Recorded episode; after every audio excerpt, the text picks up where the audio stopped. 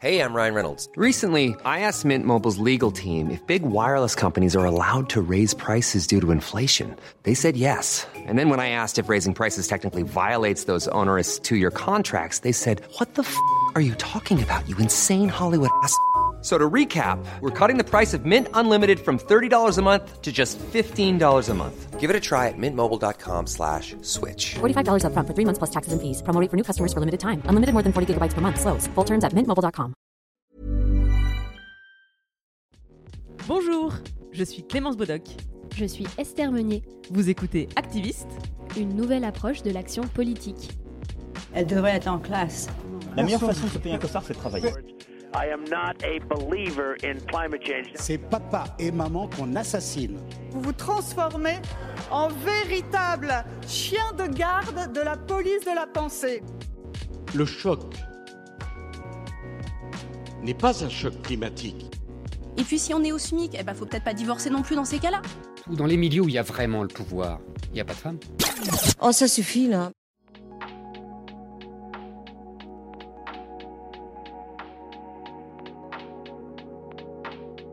Vous écoutez Activiste, une nouvelle approche de l'action politique, et cette semaine, Esther Meunier et moi-même vous emmenons faire une balade en forêt. Pas n'importe quelle forêt, un trésor de biodiversité, un poumon économique et écologique au cœur d'une ancienne colonie française. Et non, je ne parle pas de la forêt amazonienne. Aujourd'hui, on vous emmène dans une forêt malgache, une forêt menacée et victime de surexploitation, mais une forêt au chevet de laquelle s'affaire toute une communauté, à travers l'O N G Alamanga Reforestation, fondée en deux mille dix par une franco-malgache de vingt-trois ans à l'époque, Marie Nomena Aliment, qui est notre invitée aujourd'hui. Bonjour Marie. Bonjour Clémence. Bonjour Esther. Salut. Alors Marie, tu nous appelles d'où actuellement ? Tu es où ? Actuellement, je suis à La Réunion. Là, il est quatorze heures quinze. Mais il me semble donc que tu as grandi en France, à Paris, et à la fin de tes études, tu es repartie à Madagascar. Oui, c'est bien ça. Ma mère est malgache et moi, je suis née à Paris, j'ai grandi là. Et après mes études à Sciences Po Lille, j'ai eu cette idée de créer un, un projet de reforestation. Et donc, je suis partie, euh, je suis partie à vingt-trois ans, comme tu l'as dit tout à l'heure, pour monter euh, cette ambition-là. Et... Écoute, on va commencer dans l'ordre, parce que la première question qu'on pose en général à toutes nos invitées sur Activiste, c'est de savoir, est-ce que tu te souviens de ta première indignation ? De la première fois que tu t'es dit « c'est pas juste ». Oui, je m'en souviens et en plus, elle est, elle est liée, je m'en suis rendu compte beaucoup plus tard, elle est liée à, au projet que j'ai monté. En fait, quand j'étais gamine, je me suis abonnée à une revue de, du commandant Cousteau et je crois que le premier magazine, le premier numéro portait sur Madagascar et sur la déforestation. Et ça expliquait à quel point la déforestation pouvait avoir une conséquence aussi bien sur l'agriculture, mais même sur la pêche, puisque le fait qu'il n'y ait plus de forêt, Euh, les terres étaient moins bien, moins bien retenues, les sols euh, s'érodaient et, euh, et allaient vers la mer, et donc les pêcheurs devaient partir encore plus loin. Et donc euh, je me souviens qu'à ce moment-là, je me suis dit mais c'est horrible, comment on peut encore continuer à promouvoir des cultures comme l'agriculture sur brûlis et à ne pas euh, préserver la forêt euh, alors que c'est une richesse et que vraiment sa perte euh, crée des, des, des conséquences terribles. L'agriculture sur brûlis, c'est quoi ? En fait, c'est une pratique... Euh, Euh, qui, ancestrale à Madagascar, qui consiste à, à brûler des forêts, des terres, pour pouvoir euh, ensuite les cultiver. Donc ça fonctionne très bien, puisque les terres sont très riches, comme il y avait une forêt auparavant dessus. Et donc on arrive à, à bien cultiver pendant quelques années, et puis au bout d'un moment, une fois qu'on a vraiment vidé la terre, il faut aller brûler ailleurs pour euh, replanter ailleurs. Et ça, ça fonctionnait quand euh, il y avait peu d'habitants. Madagascar, c'est un grand pays. Finalement, on, on la voit toute petite au large de l'Afrique, mais en réalité, euh, sa superficie est légèrement euh, supérieure à celle de la France métropolitaine et, euh, et sa population grandit très vite. Donc il y a dix ans, il y avait vingt millions de Malgaches, mais euh, il y a trente ans, il y en avait peut-être cinq ou dix. Donc forcément, la, la pression euh, démographique fait que ce type de culture-là n'est, n'est plus possible. En tout cas, ses conséquences sont bien trop graves. Alors tu disais justement que c'était lié, euh, que tu avais découvert plus tard que c'était lié Ce premier, cette première indignation euh, à ton engagement aujourd'hui. Euh, qu'est-ce qui s'est passé entre les deux ? Entre euh, c- cette réalisation qu'il y a des choses à faire et le moment où tu te dis « Ok, c'est parti, je vais retourner à Madagascar et lancer ce projet ». Ce qui s'est passé, c'est que j'ai bien senti graduellement que j'avais envie de faire quelque, quelque chose pour Madagascar. parce que euh, même si j'ai grandi en France, j'ai, je, j'y retournais chaque année et je voyais, j'ai beaucoup de cousins, j'ai beaucoup de familles et je voyais que parmi tous ces gens-là, j'avais une chance incroyable d'avoir accès à l'éducation, d'avoir, de grandir sans avoir euh, euh, de besoins particuliers. Et, euh, et donc, quelque part, je pense que j'ai grandi avec ce, ce besoin de, de, d'utiliser la chance que j'avais pour la mettre à profit euh, pour cette famille, pour ce pays. Et euh, donc, j'ai pas spécialement pensé, mais je savais que c'était en toile de fond. Euh, quand j'étais à Sciences Po, j'ai fait, euh, pendant mon année à l'étranger, j'ai fait un stage de six mois là-bas qui n'a fait que renforcer, euh, renforcer cette conviction, ce besoin d'y aller, de, de faire quelque chose. Et puis, euh, et puis à Sciences Po, en dernière année, je me posais des questions. Forcément, on est, on est formé pour, euh, pour on, on est capable de faire un, tout un tas de choses, mais on n'est pas forcément spécialisé. Et, et j'avais identifié deux, deux domaines, euh, soit l'environnement, soit l'alimentaire. C'est quand même aussi lié, l'agriculture, l'alimentaire. Je pensais aussi, sinon, aux, à l'industrie pharmaceutique, parce que j'étais aussi bien, bien énervée euh, par, euh, par ce système-là. Mais bon, il faut faire des choix. Et puis, c'est venu comme une évidence sur la fin de mes études où j'ai découvert un mécanisme de compensation carbone. Et je me suis dit que ça pouvait être très intéressant d'utiliser des nouveaux mécanismes pour, pour répondre à, à des problèmes anciens sur lesquels il y a toujours des gens hein, qui, qui, qui s'affairent et qui s'activent. Il y a aussi beaucoup d'O N G, il y a beaucoup d'initiatives individuelles. Mais, mais là, j'ai entreaperçu quelque chose et je me suis dit, tiens, j'aimerais bien travailler là-dedans. Et puis tout bêtement, j'ai cherché et j'ai vu qu'il n'y avait aucun projet de ce type. Et en fait, je ne me suis pas posé de questions. Je me suis dit, ah bah tiens, il n'y a personne qui le fait, je vais le faire. Quand tu parles de projet de ce type, euh, ça veut dire la compensation carbone, j'imagine. Est-ce que tu peux expliquer un peu ce que tu entends par là ? Parce que moi, quand on me dit compensation carbone, euh, j'ai le mécanisme européen d'échange euh, entre les entreprises, en gros, qui émettent plus ou moins. Mais je ne suis pas sûre que ça corresponde à la même chose. Explique à quelqu'un qui n'y connaîtrait rien, moi par exemple. Alors en fait, l'origine est la même, hein. ça, ça part du protocole de Kyoto en quatre-vingt-dix-sept, si je ne m'abuse. Et puis en fait, c'était euh, dans, dans ce même marché du carbone, on, on pouvait euh, en Europe financer des projets dans les pays du Sud qui permettaient euh, de réduire euh, les émissions de gaz à effet de serre ou en l'occurrence euh, les stocker soit en, en plantant des forêts, soit en les conservant. Alors j'ai commencé par ça en essayant de décortiquer euh, tous euh, les textes euh, et les protocoles existants et puis je me suis rendu compte que c'était très lourd puisque c'était plutôt calibré pour de très gros projets et avec des grands, des, des, des grands coûts de, euh, de certification, euh, il fallait, il fallait partir sur des milliers d'hectares et donc là c'était pas du tout euh, ma question mais c'est, c'était l'idée. L'idée c'était quoi ? C'était qu'auparavant pour tirer des revenus d'une forêt, il fallait la couper. Et là, on pouvait essayer de trouver un système, en plantant et en conservant la forêt, de pouvoir euh, en tirer aussi des bénéfices. Et donc, je suis partie plus sur, euh, sur euh, quelque chose qui ne, qui ne vient pas d'un marché réglementé, en passant par le parrainage d'arbres. Parce que je me suis dit que moi, j'allais m'adresser à des personnes comme moi, à des entreprises, euh, par exemple, européennes. Et plutôt que de leur dire, vous allez compenser quinze tonnes de carbone en plantant cinq arbres, je trouvais ça plus joli de leur dire, vous allez planter, enfin, me permettre de planter un arbre. Et, euh, et effectivement, puisque euh, une tonne de carbone, on n'arrive pas trop à se rendre compte ce que ça représente euh, en volume, euh, en consommation, alors qu'un arbre, euh, c'est assez parlant. D'accord, donc tu es sorti un peu de la logique euh, qui est un peu un piège en plus avec cette notion, c'est que euh, si je compense euh, quinze tonnes euh, de, d'émissions de carbone, j'ai le droit de polluer à hauteur de quinze tonnes. Sauf qu'en fait, moi, mon droit à polluer, il s'exprime tout de suite, alors que la compensation carbone via la plantation d'arbres, ça met... Combien d'années avant d'être euh, effectif ? Oui, ça, ça, ça prendra le temps, euh, le temps de l'arbre. Donc, ça peut prendre dix, quinze, vingt ans, trente ans en fonction, en fonction des arbres. Donc, c'est sûr que... Ou alors, il faut faire planter beaucoup d'arbres chaque année. Mais après, ça reste intéressant parce que même si, euh, même si par ailleurs, ça peut euh, dédouaner certaines personnes, mine de rien, ne serait-ce que de, de, de se rendre compte qu'on a une possibilité aussi, qu'on peut agir, c'est pas mal. Tout seul, ça serait pas suffisant. Mais dans une réflexion globale, je trouve ça intéressant. Alors, est-ce que tu peux nous expliquer maintenant un peu plus concrètement le, le principe de fonctionnement de l'O N G que tu as fondée ? euh, C'est Alamanga Reforestation, j'ai, j'ai bien prononcé. Il y a une signification particulière au nom ? Oui, alors euh, Ala, c'est forêt, et Manga, ça veut dire aussi bien bleu que sacré ou manguier. Voilà, donc après, c'est un nom que je trouvais joli.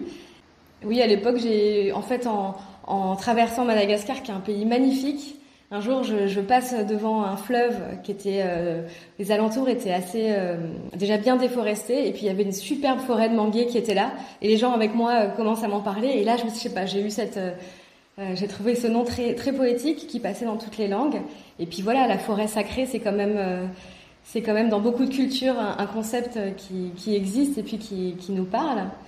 Donc à Alamanga, on, on fonctionne avec le parrainage d'arbres. En amont, il y a des personnes, des particuliers, des entreprises qui, euh, qui me proposent de parrainer, de parrainer mes arbres. Et ensuite, nous, on s'occupe depuis la graine, la pépinière, jusqu'à la plantation et la préservation des arbres.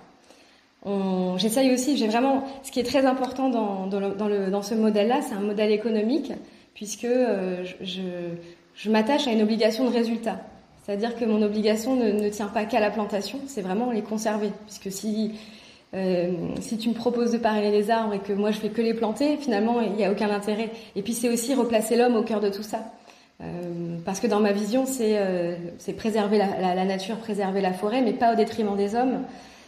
Et, euh, et donc créer le modèle économique, c'est euh, trouver des sources de revenus euh, en complément.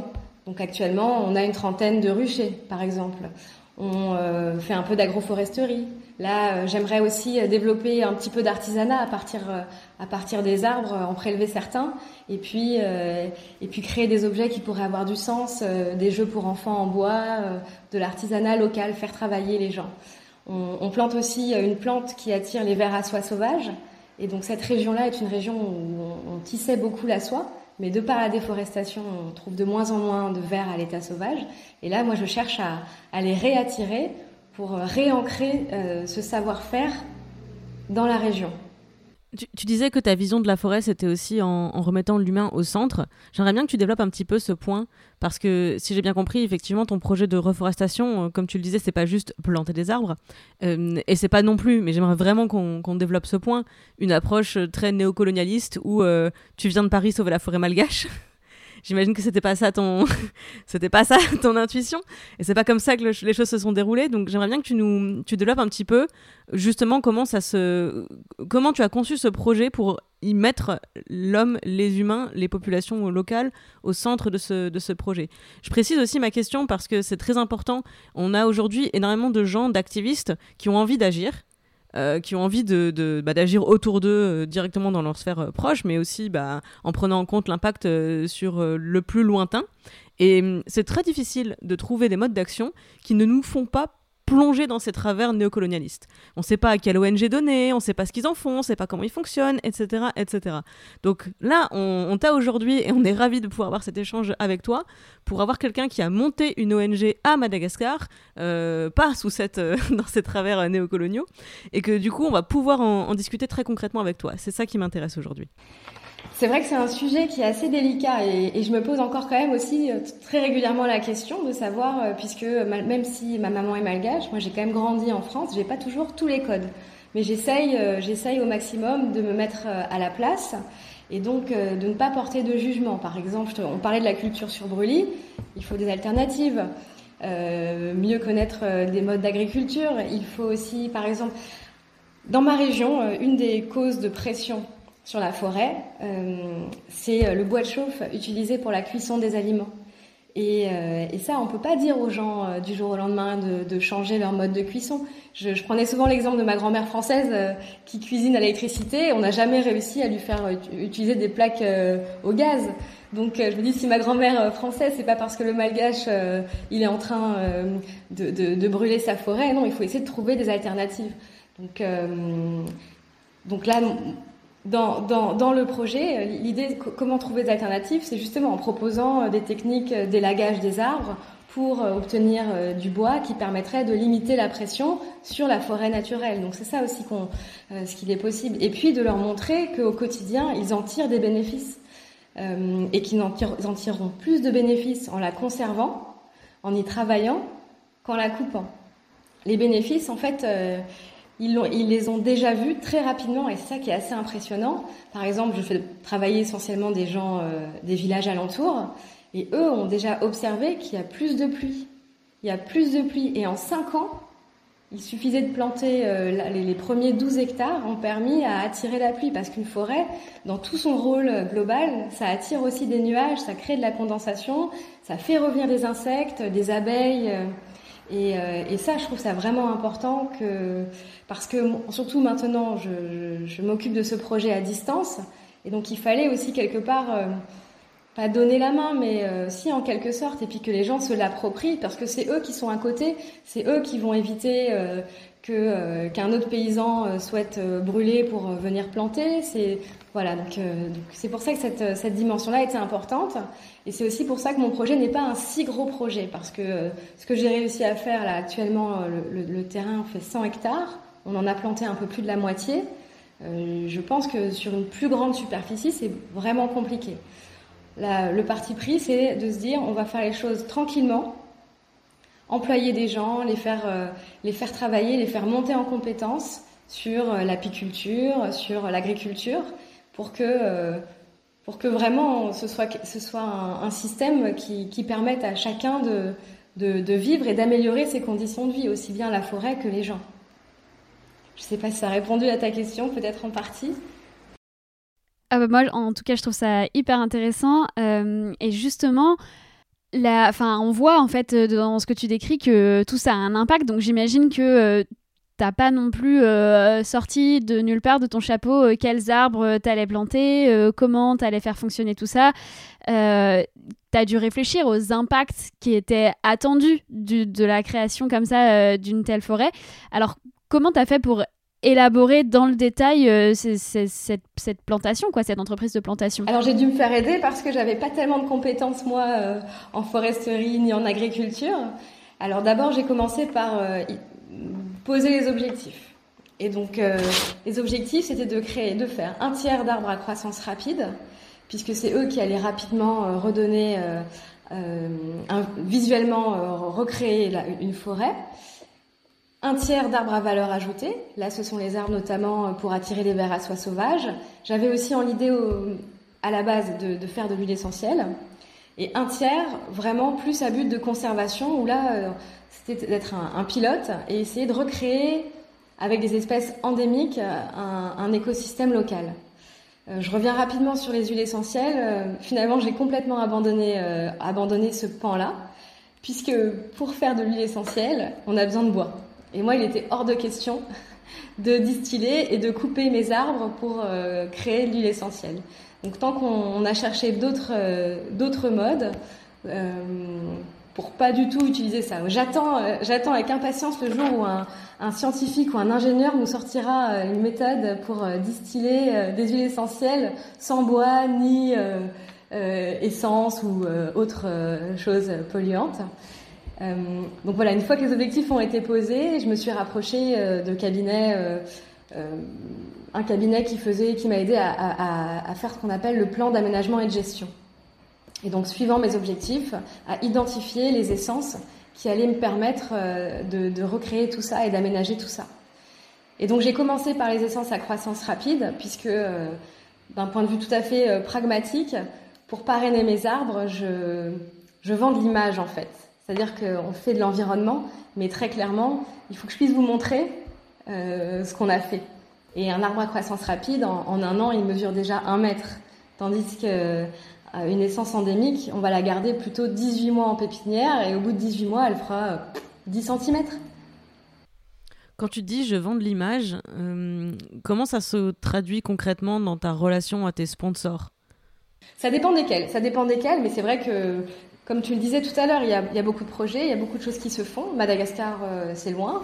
Donc, il faut quand même qu'on puisse montrer ce qu'on est capable de faire. Et puis, en fin de compte, euh, quand, euh, quand j'ai démarré, j'ai démarré toute seule. C'est-à-dire que les, les sept premiers hectares, c'est moi-même qui les ai financés. J'avais mis de côté pour faire un tour du monde. Et puis, euh, finalement, j'ai, j'ai tout mis dedans. J'ai tout mis dedans pour pouvoir montrer euh, aux autres ce que j'étais capable de faire toute seule. Et donc, c'est pour ça que je dis que, que je, que, qu'on vend l'image, enfin, parce que c'est, les, c'est compliqué de venir sur place pour venir voir. Donc, il faut que moi, je puisse alimenter assez régulièrement pour que les gens puissent se rendre compte de ce qu'on fait. Euh, et puis, je, en fait, je, je travaille surtout avec des, des intermédiaires donc un site internet notamment qui propose mes arbres au parrainage.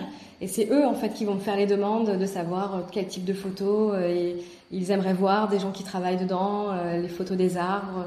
J'ai aussi un, un partenaire qui lui me demande une photo de chaque arbre à euh, le jour de la plantation, à un an, à cinq ans. Donc ça aussi on, on est capable de le faire. Et, et pourquoi je vends de l'image ? Parce que derrière, quand ce sont des particuliers, ils sont, bon, ils sont heureux de voir, de, de voir les photos des arbres et les, les accomplissements, mais que quand ce sont des entreprises, elles souhaitent communiquer dessus. Et moi, je leur donne la matière. Alors justement, euh, sur, sur ce, cet esprit de, de parrainage et en particulier du rôle des entreprises, est-ce que pour toi, on pourrait... Euh... Euh, résumer ça au fait que en fait, les entreprises qui font appel à toi, euh, c'est dans le cadre de leur R S E, en, de, de leur politique de responsabilité sociale et environnementale en quelque sorte ? Oui, oui, oui, mais bien souvent ce sont de beaucoup plus petites entreprises. Ce sont des entreprises qui sont engagées, ça va être vraiment une, une entreprise qui va se lancer et qui souhaite, euh, qui souhaite lier un arbre à un produit, par exemple, ça, ça, ça, ça, ça a du sens. Ça apporte, c'est certes un argument marketing, et puis, mais ça permet d'ancrer un produit vraiment dans, dans une démarche plus profonde. Donc, tu veux dire que tu as plutôt des, des P M E quoi, qui font appel à toi. Quand, quand tu dis lier un, un produit à un arbre, ça veut dire que l'entreprise, par exemple, elle va, euh, elle va vendre son produit en disant « bah voilà, euh, ».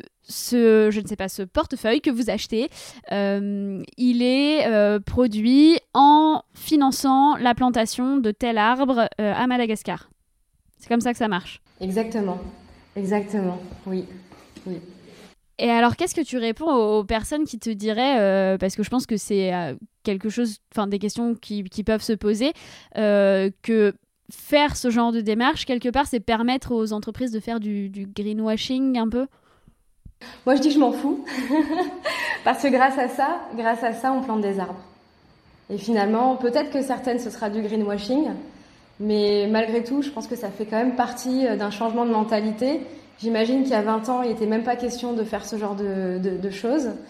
Donc, c'est vrai que ça peut peut-être euh, parfois être utilisé, mais euh, utilisons, utilisons puisqu'on peut planter. En fait, c'est ce qu'on disait tout à l'heure, c'est-à-dire que c'est du greenwashing si... Euh, on se contente de verser de l'argent pour dire euh, c'est bon, j'ai acheté mon droit à polluer, euh, sans se soucier de ce que devient cet argent. Est-ce que effectivement il participe à la création d'un projet porteur de sens, de valeur, euh, d'efficacité euh, euh, d'un point de vue euh, social et environnemental ? Là, on est dans le greenwashing. En fait, en l'occurrence, à partir du moment où bah, on est en train de te parler, tu nous expliques que tout ça c'est très concret, que euh, ça a des impacts directs sur l'environnement à Madagascar. Enfin, le retour de la pluie, c'est quand même quelque chose. Je veux dire, euh, à l'heure où on enregistre ce podcast, en France, on est en, déjà en train de mettre en place des restrictions d'eau parce qu'on est en phase de sécheresse. Euh, on est le lundi trois mai deux mille vingt et un. Ça va mal. C'est clair. Donc, euh, c'est clair. Je préfère en rire. Hein. Excusez-moi, je préfère en rire. Donc effectivement, on est, on est dans quelque chose de très très concret quand tu, quand tu parles de ça. Euh, et c'est très fort et... parce que... Pardon. Vas-y, vas-y. Non mais vas-y, enchaîne, je t'en prie. Je dis c'est, c'est très fort parce que tu vois, moi, un des plus beaux moments euh, depuis que Alamanga existe... C'est, euh, c'est au moment où j'ai voulu mettre en place les ruches pour l'apiculture. Et moi, dans mon modèle, euh, les ruches, je les finançais. Et puis, euh, c'était euh, les, les gens qui habitaient autour, les salariés qui, eux, euh, exploitaient les ruches, ils revendaient le miel. Et s'ils en avaient besoin, je pouvais même les aider à, à le commercialiser. Mais voilà, dans, dans, dans mon idée, c'était pas, ça, ça faisait pas partie de Alamanga. Et, euh, et quand je leur ai exposé ce point-là, ils m'ont dit « Mais non, mais non, on voit ».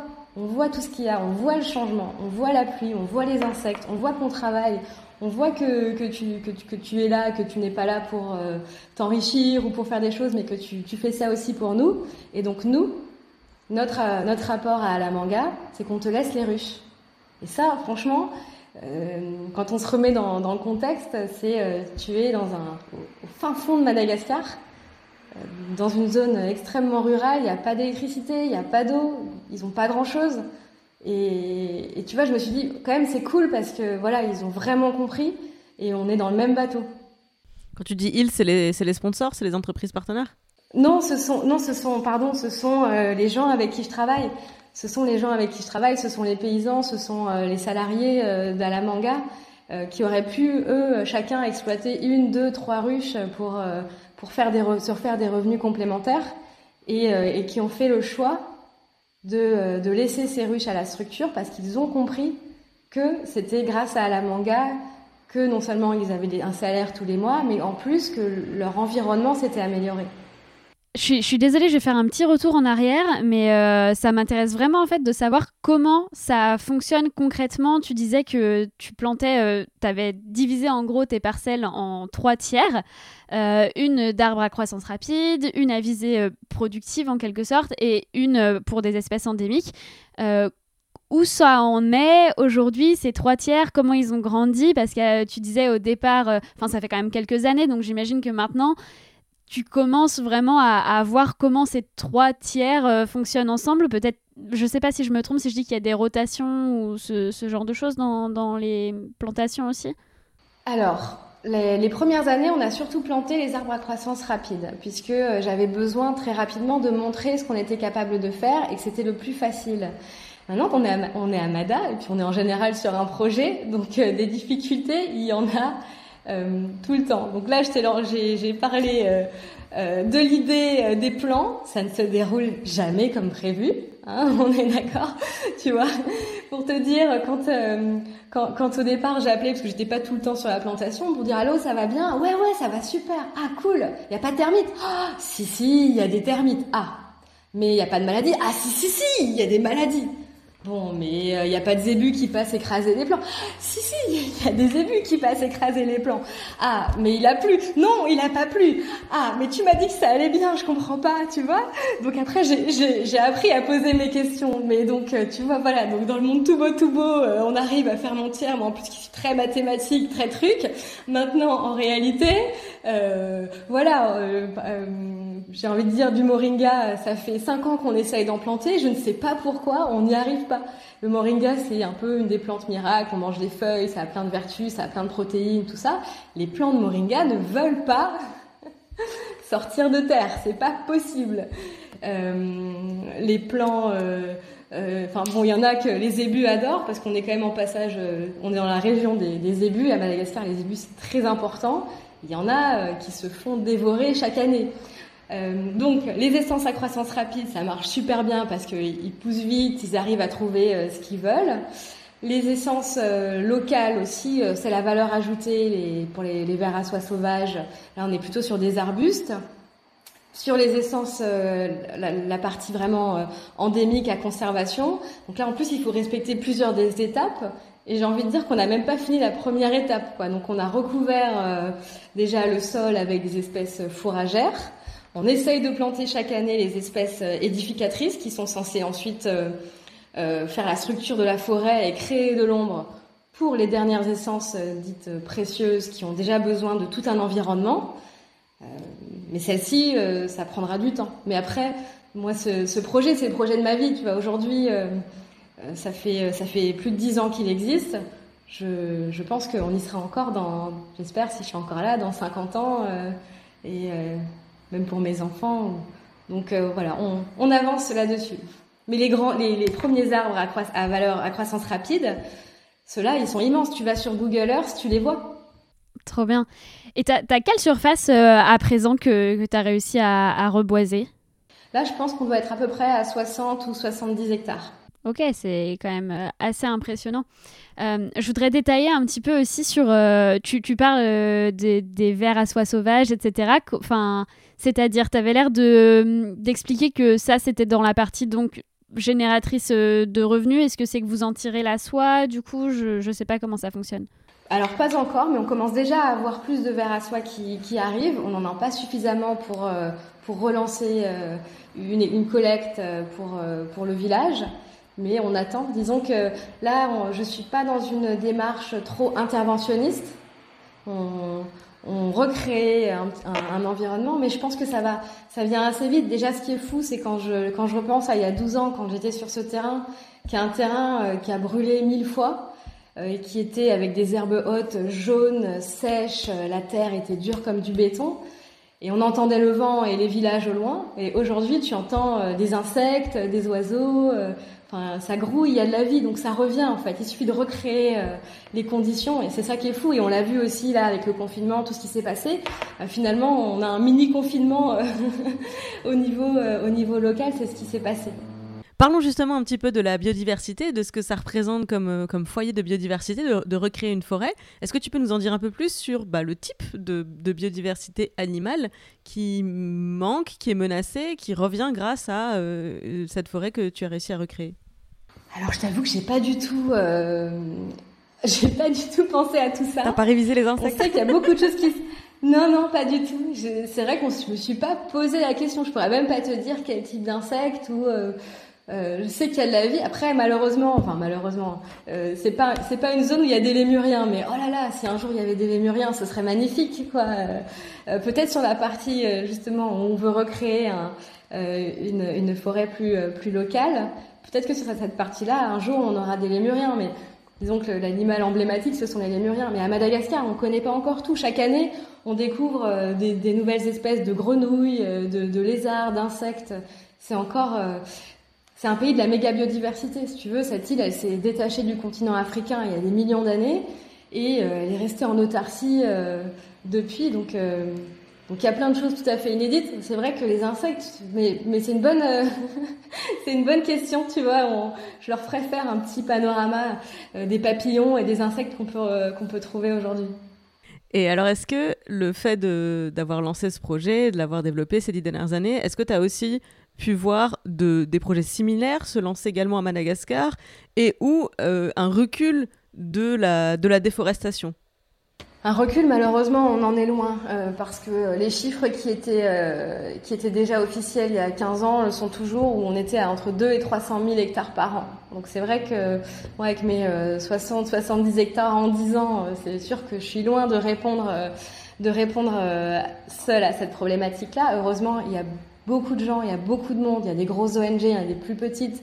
Moi, j'ai euh, peut-être tous les mois des personnes qui, qui me contactent pour me demander euh, comment j'ai fait, leur, me demander des conseils. Euh, il y a, j'ai l'impression qu'il y a une vraie émergence euh, localement de, de ces problématiques-là.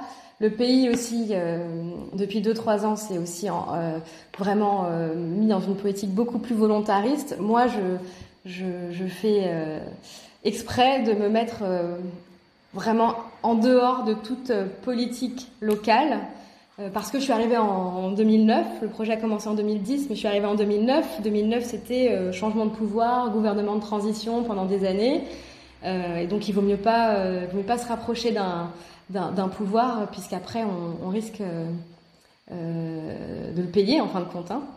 Et comme moi, je pouvais faire mon truc toute seule dans ma campagne, je, je l'ai fait. Mais il y a énormément de projets. Là, je vois aussi des jeunes qui qui se lancent et avec les réseaux sociaux et qui font du crowdfunding et, et qui se lancent des projets hyper ambitieux. C'est c'est super, quoi. C'est génial parce que vraiment, c'était ça l'idée. Et même, il y avait une des dimensions que j'avais. Et je pense que c'était un, un euh, comment dire, une des limites, c'est que j'ai voulu répondre à trop de questions. J'ai voulu répondre à trop de problèmes, on va dire. Hein, j'ai voulu permettre aux femmes, j'ai voulu aussi euh, euh, renforcer les capacités euh, des jeunes écoliers. Euh, je, je, je proposais un soutien à d'autres projets, donc j'ai aidé d'autres projets euh, de différentes tailles euh, à se lancer pour dire que, de toute façon, on n'est pas sur un secteur concurrentiel. Hein. Euh, vraiment, il y a, y a, y a de la place pour tout le monde. S'il faut qu'on, qu'on rattrape les forêts qu'on a perdues et puis ne serait-ce qu'on les, qu'on conserve les, ce qui, ce qu'il reste. Alors justement, ces personnes qui viennent te voir pour euh, te demander des conseils, qu'est-ce que tu leur euh, dis généralement ? C'est, c'est quoi les embûches euh, que toi, tu as t'as réussi à dépasser ? Que ce soit euh, financière, euh, trouver le, le terrain en question sur lequel tu as commencé à planter des arbres, euh, les, les aléas agricoles ou forestiers dont tu parlais tout à l'heure euh, Oula, des embûches, il peut y en avoir beaucoup. Après, euh, je, je leur parle pas forcément des embûches, effectivement. Mais euh, bah, en fait, tous, ils ont, ils, ils, ils viennent pas, euh, ils ne m'écrivent pas euh, en partant de zéro. Aussi, parfois, ils ont envie de. Dans ces cas-là, je les invite à se rapprocher, se rapprocher aussi euh, d'autres projets. Mais euh, non, je vais les aider à essayer de trouver. Euh... Bah, en fait, déjà, je travaille en transparence parce que quand je suis arrivée, effectivement, je suis allée voir. Euh, je vais pas donner de nom, mais des grands organismes qui plantaient déjà, ne serait-ce que pour avoir une idée de coût, parce que je savais pas combien ça coûtait de planter un arbre, je savais pas combien, euh, comment comment il fallait s'organiser. Donc là, par le coup, moi, je donne vraiment toutes les informations. pour qu'il n'y ait pas ce frein-là, euh, quand les gens se lancent, qu'ils puissent savoir un petit peu quoi prévoir, comment faire, où se former pour mettre en place une pépinière, ou euh, si on a besoin au départ d'acheter des plants ou des graines, où on peut, on peut y aller. La question du terrain, ça c'est toujours aussi quelque chose euh, qu'il faut faire euh, toujours euh, très, très attention, parce qu'à Madagascar, il y a deux, il y a deux lois qui se superposent. Il y a le droit, on va dire, euh, qui a été calqué sur le droit français, la propriété foncière, et il y a le droit coutumier. Le droit coutumier, c'est euh, peu importe euh, si ce terrain, euh, ton voisin dit que c'est à lui, si tu plantes un arbre euh, ou si tu plantes une plantation de manioc, euh, ce sera à toi, puisque c'est toi qui as planté. Et, en, et quelque part, je trouve que ça, ça a du sens, parce que si ton voisin n'a pas utilisé ses terres pour planter, eh bien c'est tout à fait normal que toi qui as besoin de, de, de terres pour planter, tu puisses, euh, tu puisses y aller. Mais ce qui veut dire que si tu vas, si, si on va euh, euh, au niveau des régions pour essayer d'identifier des terrains, tu auras des, de grandes superficies qui semblent vides, mais pourtant euh, il y a des agriculteurs, il va y avoir euh, des éleveurs qui viennent emmener euh, euh, leur pâturage, euh, enfin leur, euh, leur, euh, leurs zébus pour euh, manger. Enfin, donc là-dessus, c'est, c'est toujours une grande question, c'est, euh, c'est d'abord voir sur quel terrain on plante et avec qui. Donc après, ça peut être une grande zone comme ça et il peut y avoir des gens, mais donc il faut qu'ils soient vraiment partie prenante avec le projet. Moi, sur, euh, moi, sur ce, ce, premier, ce premier endroit-là, euh, si tu veux, il était, il était conçu pour être un petit peu la, la, la vitrine pour ensuite pouvoir appliquer ce modèle, le répliquer à différentes tailles, différentes échelles et différentes régions. Parce que je disais, Madagascar, c'est très grand, les climats sont... sont très variés. Tu vas à l'extrême sud, tu as euh, euh, du sable et des cactus, quoi, et tu vas dans le nord-est, et là, c'est des forêts luxuriantes, une des zones où il pleut le plus au monde. Et ce qui serait chouette, c'est de, c'est de, voilà, c'est de créer plein de petits projets comme ça à différents endroits. Et donc là, en l'occurrence, c'était un terrain domanial qui était utilisé du temps des colons pour la culture des, des vers à soie, et qui n'était plus du tout utilisé depuis plus de cinquante ans. Donc là, j'ai, moi, j'ai, j'ai un contrat euh, avec les domaines pour pouvoir, euh, pour pouvoir euh, créer ce projet. Tu disais à l'instant que tu avais voulu sans doute répondre à trop de problèmes euh, avec un seul projet. Est-ce qu'on peut développer un petit peu ça, s'il te plaît ? C'est-à-dire, euh, quels, quels étaient euh, tous ces problèmes euh, auxquels tu, tu voulais répondre ? Pourquoi, du coup, avoir choisi ce mode d'action, celui-ci, de, de reforestation ? En quoi ça a aidé ? En quoi ça n'est pas suffisant par rapport à tes ambitions de départ ? Oui, il y a cinq questions dans une, mais c'est un grand oral. Oui, ça marche. Alors, en première partie, euh, non, je pense que quand on veut faire quelque chose, un projet comme ça qui, euh, qui a du sens, dans lequel, euh, finalement, j'ai vraiment essayé de mettre toutes mes valeurs, je, je pense que j'ai voulu mettre trop de valeurs au dé- dès le départ. Voilà, il faut se concentrer. Euh, là, voilà. Avec le recul, hein, je vois ma première problématique, c'était de planter des arbres et de remettre les hommes au centre. Après, j'avais des problématiques secondaires. Mais je pense que je me suis un peu perdue à l'époque en voulant vraiment cocher toutes les cases. Tu vois, la bonne élève qui plante des arbres, qui fait travailler les femmes, qui éduque les enfants, qui, euh, euh, qui fait naître plein d'autres projets. Et, et ça, pour le coup, tu vois, c'est un, je pense que ce serait un vrai conseil. C'est, on n'est pas obligé de, de, de répondre à tout dès le départ. Je pense que dans tous les cas, dans le quotidien, quand on a ces valeurs, indirectement, on, on va les, on va les, on va les, les mettre, les distiller un petit peu partout. Euh, elles vont se retrouver, mais je pense qu'il faut déjà en, en choisir euh, une ou deux principales autour desquelles tu vas euh, articuler tout ton projet, et ensuite créer des, des, des petites euh, euh, émanations ou des partenariats avec d'autres personnes. Et c'est vrai que je pense que j'ai voulu faire trop toute seule. Euh, et euh, voilà. Donc après, c'était une bonne, c'était euh, C'était une bonne leçon. Maintenant, j'essaye de plus, euh, voilà, essayer de faire les choses step by step. Et comment tu fais maintenant pour gérer euh, tout ça à distance, euh, puisque tu n'es plus à Madagascar, mais à La Réunion ? Alors, je me suis rapprochée quand même je, en, en venant vivre à La Réunion, parce que pendant un temps, je suis partie euh, une année en métropole, et puis j'avais trop besoin d'être, d'être plus proche. Ici, on a une heure de vol. Finalement, sur la plantation en elle-même, j'ai envie de te dire que moi, je ne sers pas à grand-chose parce que euh, parce que sur place, euh, il euh, voilà, j'ai un responsable de plantation et, euh, et c'est lui vraiment le, le maître, euh, le maître, euh, le chef d'orchestre sur place euh, qui euh, connaît bien mieux que moi à quel moment il faut planter, quelles essences, à quel endroit. Euh, mon plan d'aménagement et de gestion, je je j'ai mis dans un tiroir, j'ai mis de côté. parce que, euh, parce que j'avais, au départ, euh, voilà, très scolaire, et puis finalement, je me suis dit qu'il fallait plutôt faire confiance et qu'en même temps, eux euh, identifient à la fois euh, quels sont les besoins sur place pour le faire. Après, c'est pas toujours évident d'être loin parce que euh, bah déjà, c'est en étant sur place. Moi, c'est vrai que là, en plus avec le confinement, en Covid, évidemment, je peux moins, y, je peux plus y aller. Euh, et pourtant, c'est une, c'est une force. Euh, quand j'y vais, je, me, je, je recharge mes batteries, quoi, parce que vraiment, euh, je vois euh, euh, concrètement où sont partis mes efforts. Et, mais, euh, mais c'est en, par, des, euh, par des points assez réguliers, peut-être euh, tous les mois je, je fais des points. Après, j'ai de la famille dans les parages, donc, euh, donc j'ai des personnes de confiance, j'ai des personnes ressources sur qui compter, et, euh, et tant mieux. Ça veut dire que si demain, voilà, j'étais plus en mesure, le projet peut même continuer. Et tu arrives à concilier tout ça avec euh, un, un travail, puisque tu as un autre travail quand même en, en parallèle? Oui, mais alors là, je me suis vraiment amusée. Euh, c'est-à-dire que donc, je suis expert comptable, j'ai monté mon cabinet que j'ai appelé Canopée pour quand même garder un clin d'œil, et, euh, et là je m'amuse beaucoup en ce moment à essayer de, de, de, de mettre aussi toutes mes valeurs dans un cabinet d'expertise comptable, ce qui peut paraître euh, un peu euh, étonnant, et, euh, et finalement c'est assez chouette. Donc euh, je plante un arbre par client, et euh, donc je suis aussi de l'autre côté maintenant, tu vois, je... Et, et c'est assez chouette parce que, parce que je vois en face de moi des personnes à qui je dis que euh, voilà, je vais planter un arbre pour eux à Madagascar.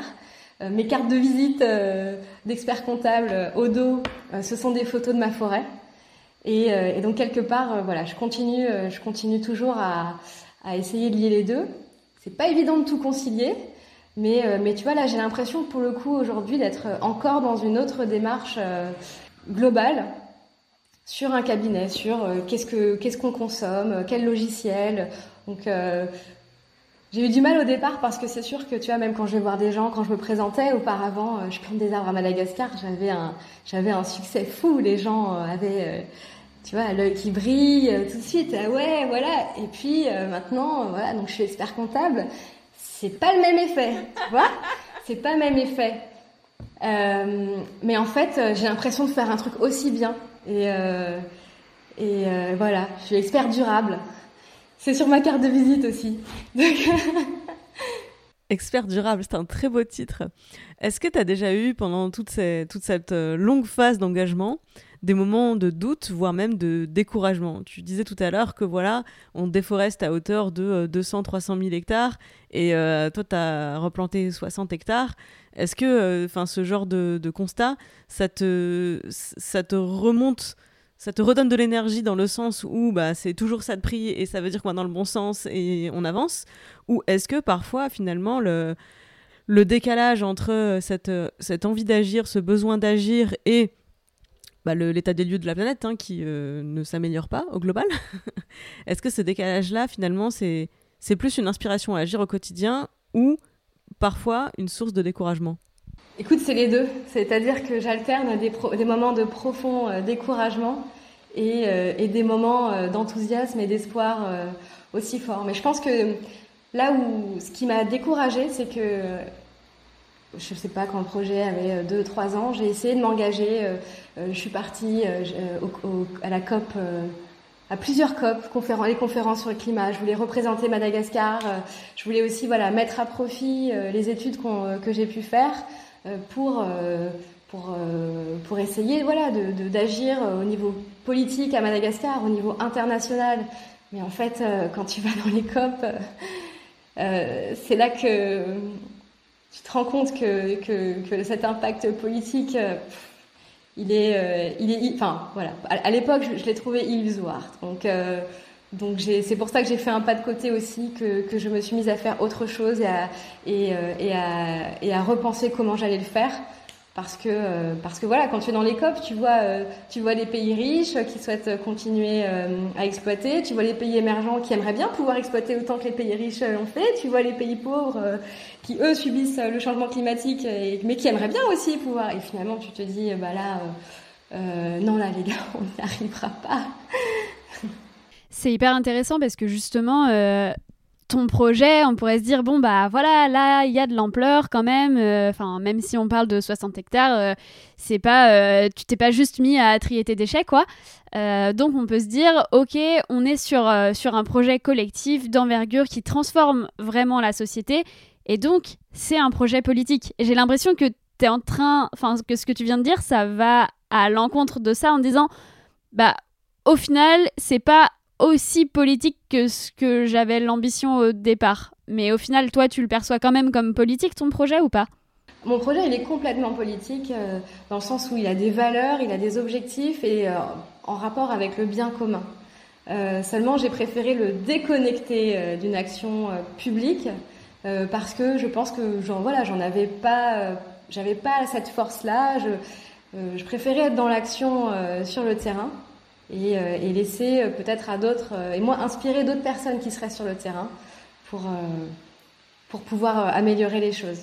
C'est le moment avocat du diable slash question naïve, mais j'écoute ton témoignage et c'est quand même paradoxal parce que souvent quand tu interroges les dirigeants politiques et tu leur demandes une action euh, plus radicale d'un point de vue euh, écologique, ils te répondent que euh, ça implique plus de contraintes, euh, ça implique euh, de changer radicalement la façon de vivre, de consommer, et cetera, et que les gens ne sont pas prêts. Or, quand on t'écoute et qu'on remet bien au début de, cette, de cet échange, oui, effectivement, il y a des pratiques et des habitudes à faire évoluer, mais finalement, c'est pas ça l'urgence absolue, ou en tout cas, on peut se permettre de laisser un peu de temps à l'évolution des pratiques, et en plus, euh, plus on explique aux gens l'intérêt qu'ils ont à préserver l'environnement, plus on leur donne les moyens de l'exploiter différemment, et plus vite ils vont changer de pratique en réalité. Donc il y a un paradoxe en fait que j'ai du mal à saisir dans, dans ce que tu racontes entre le, le, l'expérience que tu fais euh, des, des, des instances politiques euh, internationales et l'expérience de terrain qui est la tienne. Et en fait je me demande, toi, de ton avis, de ton expérience, qu'est-ce qu'il faudrait pour euh, réconcilier les deux, ou en tout cas pour sortir de ce paradoxe ? Oh. Là, euh, si j'avais la solution, je pense que j'aurais essayé de la mettre en place. Non. Euh, le truc, c'est que dans les COP, ce, c'est pas tellement. Il y a le climat qui est discuté, mais derrière, on a bien conscience que ce sont d'autres traités qui sont discutés. Hein, euh, quand voilà, quand la Chine peut derrière euh, euh, mettre des pressions à d'autres niveaux économiques, euh, voilà, non, c'est sûr que pour moi, politiquement, euh, ouais, malheureusement là-dessus, j'étais un peu désabusée. Donc c'est pour ça que j'ai, j'ai fait ce, j'ai fait ce pas de côté. Moi, à l'époque, je me disais, il faut, il faut qu'on nomme un président mondial de l'environnement, et puis lui, il ne pose pas de questions. Il met en place les choses pour le bien commun, démocratie participative, peu importe comment on fait, mais, euh, mais quelque chose qui soit au-dessus, au-dessus de ces personnes qui viennent négocier et qui finalement euh, jouent leur rôle. Hein. Enfin, je veux dire, j'ai, j'ai pas non plus, de, de, j'ai, j'ai pas d'animosité envers euh, les négociateurs. Finalement, ils, ils font leur job, euh, mais peut-être que justement, c'est peut-être qu'ils voudraient faire le job autrement. Qu'est-ce que tu dirais à quelqu'un qui t'a écouté jusqu'à maintenant dans ce podcast ? Et qui hésiterait à se lancer, à rejoindre un projet ou à lancer le sien? Moi, je pense qu'il faut, je, je pense qu'il faut, il faut écouter, il faut écouter son cœur. Il euh, faut voir d'o- d'où viennent, d'où viennent les hésitations. Moi, je sais que quand j'ai eu cette idée, cette envie de projet, je, j'en rêvais la nuit. Je me réveillais, euh, je me réveillais en train de... dans mes rêves, j'étais en train euh, de, de défendre ce projet, j'étais en train de le faire. Euh, Donc euh, je, voilà, il faut, il faut y aller quand on a cette envie-là de faire quelque chose de bien, mais quel, quel bonheur de pouvoir voir son impact. Aujourd'hui, il y a tellement de, choses, de, de, de bullshit jobs, on ne voit pas ce qu'on fait, on voit pas... Là, euh, moi, peu importe ce que je fais, il y a une forêt, quoi. Donc il faut y aller. On arrive à la fin de cette interview, donc euh, merci beaucoup, Marie, d'avoir répondu à nos questions jusqu'ici. On a une petite tradition sur Activiste. À la fin, on demande donc à nos invités euh, de choisir une question parmi une liste euh, à laquelle ils auraient envie de répondre. Toi, tu as choisi euh, où est-ce que tu vois la relève ? Qui est-ce que tu vois derrière toi pour reprendre le flambeau ? Alors, euh, vas-y, on t'écoute. Bah, la relève, je vois qu'elle est déjà là. Je vois qu'à Mada, les gens... Euh... Les gens s'enthousiasment sur des projets. Je vois qu'il y a même des nouveaux noms de titres. Quand tu vas sur LinkedIn, tu vois les éco-activistes. Et donc, la relève, elle est là. Et ça, j'en suis très heureuse. Je pense que grâce, à, grâce aux réseaux sociaux, il y a tout un, toute une fenêtre sur le monde extérieur qui s'est ouverte à Madagascar. Et donc, elle est là. Merci beaucoup, Marie. La dernière question est pour nous, du coup. Où est-ce qu'on peut renvoyer toutes celles et ceux qui ont écouté l'interview jusqu'au bout et qui voudraient pouvoir ne rien rater de tes prochaines actions et de l'actualité de Alamanga ? Alors, on a une page Facebook, Alamanga Reforestation. J'ai aussi un site alamanga point f r qu'on va rénover bientôt. Voilà, donc vous pourrez voir les photos et puis euh, admirer nos arbres. On mettra tous les liens dans les notes du podcast. Merci beaucoup Marie, merci pour cette interview. Merci. Et à très bientôt sur Activiste donc.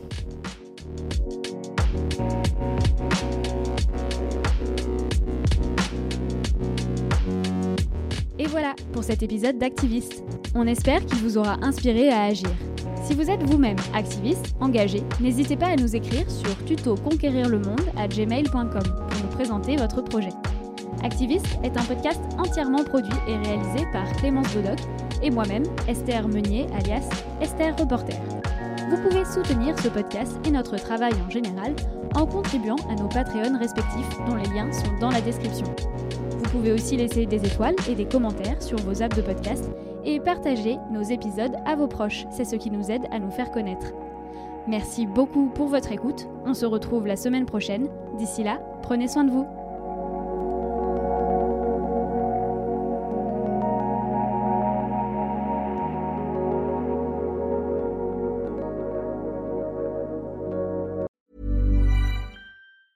Ever catch yourself eating the same flavorless dinner three days in a row? Dreaming of something better? Well, HelloFresh is your guilt-free dream come true, baby. It's me, Keke Palmer. Let's wake up those taste buds with hot, juicy pecan-crusted chicken or garlic butter shrimp scampi. Mm. Hello Fresh. Stop dreaming of all the delicious possibilities and dig in at hello fresh dot com. Let's get this dinner party started.